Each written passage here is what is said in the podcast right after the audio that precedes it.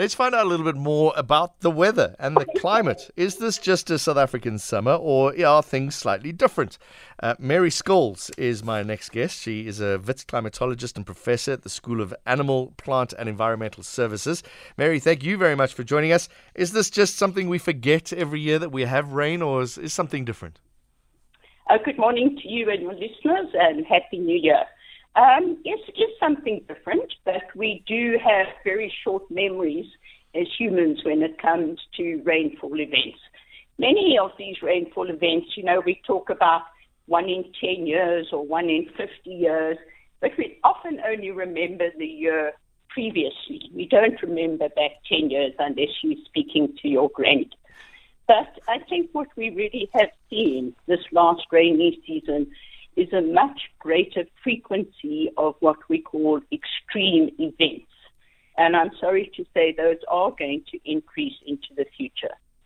Uh, just before we carry on, uh, somebody messaged us to say, "What are, uh, if you don't mention short and grand sun cycles? What is what is short and grand sun cycles, and how do they affect the weather?" Well, they do affect the weather, but we shouldn't be worried about those. They, they're major events in the way that um, the Earth and the solar system and the sun all move around each other. And yes, they do have long term impacts, but relative to what we're doing to the carbon dioxide concentration in the atmosphere, they actually a very small effect. Okay. Is that the reason, Mary Scholes, where we have global warming because there's too much carbon dioxide? Yes, that is the reason, and I'm um, sorry to say South Africa is a major contributor to that. Okay, so what what do we do as human beings? Do we just have to adapt and adapt and bite down? I don't, know, I don't know, just adapt to it and deal with it. Uh, yes, we do have to change our attitude quite a lot around consumption. We mm-hmm. have to adapt, but I think at the same time we need to apply a lot more pressure to the people who make decisions about switching out of coal. I understand the impacts that has on the uh, employment situation in South Africa. But we do have plenty of sun in South Africa, and we should be enhancing our solar production. At the same time, we know now when we're going to have extreme events and the possibility of those. Mm. And the Weather Service puts out warnings quite well in advance. However, those are always short term, three to five days possibly. But what municipalities need to do is to put in place at least an annual plan for the upgrading of infrastructure in their municipality, because often that is what leads to the fatalities. Are the rivers breaking their banks, the uh, bridges being overflowed, mm. etc.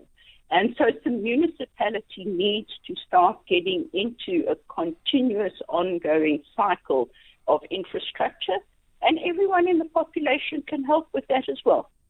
Uh, yeah, it's interesting. We were talking to Nonala Ndlovu. I think you heard the, towards the end of that conversation, yes. talking about low lying bridges. So I guess after speaking to a climatologist like you and other climatologists, the bridges shouldn't be at that level because of these extreme weathers. Raise them up a meter if you can, or, or two meters, whatever the case might be, because you know they're going to be overflowed by water.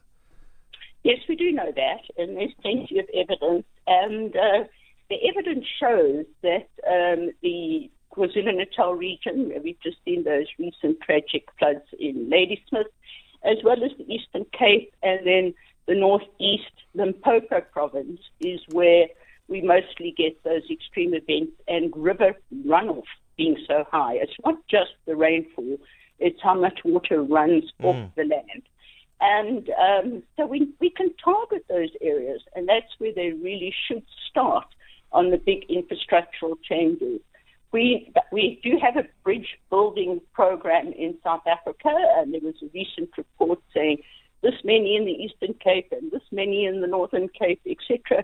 Perhaps they should rather target on where we know these extreme events are going to lead to fatalities.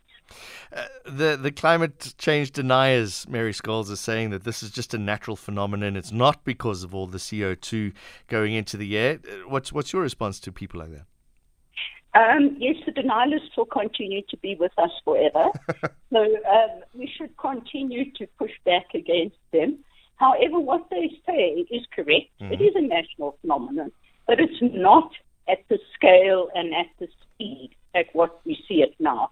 The complete change is due about 80%, maybe more, 85% now, to human and anthropically induced interventions, and we cannot go on and deny that. Okay, so there have been these climate changes before, but it was slow enough that plants and animals and and uh, could adapt and change their life or their, their the way they I don't know the way they're genetically engineered, I guess. But yeah, now it's exactly happening. Right. It's happening so fast that it's that animals and plants and human beings can't make those changes in time. That's what's happening. Okay, see, you learn something new every day. Um, we, when we talk about preparedness as as a human being, me now personally, right? Um, is it not building my house in a flood zone, not building too low. You, it, all of that needs to be moved up a little bit higher because the, the, the rains are going to come. And there's the opposite of rain is drought. We've got to prepare ourselves for drought because after every rainy season comes a dry season. Well, yes, as a generalization, one does get droughts off terrain, but not necessarily as okay. the that you are implying. But yes, you're absolutely right. I think the areas where we should not build are well demarcated and they are easy to establish with local municipalities or consultants and experts in the field. So we know that. However, we don't comply with mm. that. And many people, because of increased population growth, and especially in areas where people can potentially find employment, they move into an area knowing that there is a potential risk, especially if they build closer to what we call wetland areas, closer to rivers. And many people, I think, now have learned that they should not be putting those fancy mansions uh, very close to the beachfront along the Indian Ocean and down in the Sea Point area as well. Uh, so I think that message has got across. This change is it is is this like an El Nino or something that we're experiencing? When I say short term, like a, a two or three year thing, or is this now our lives forever?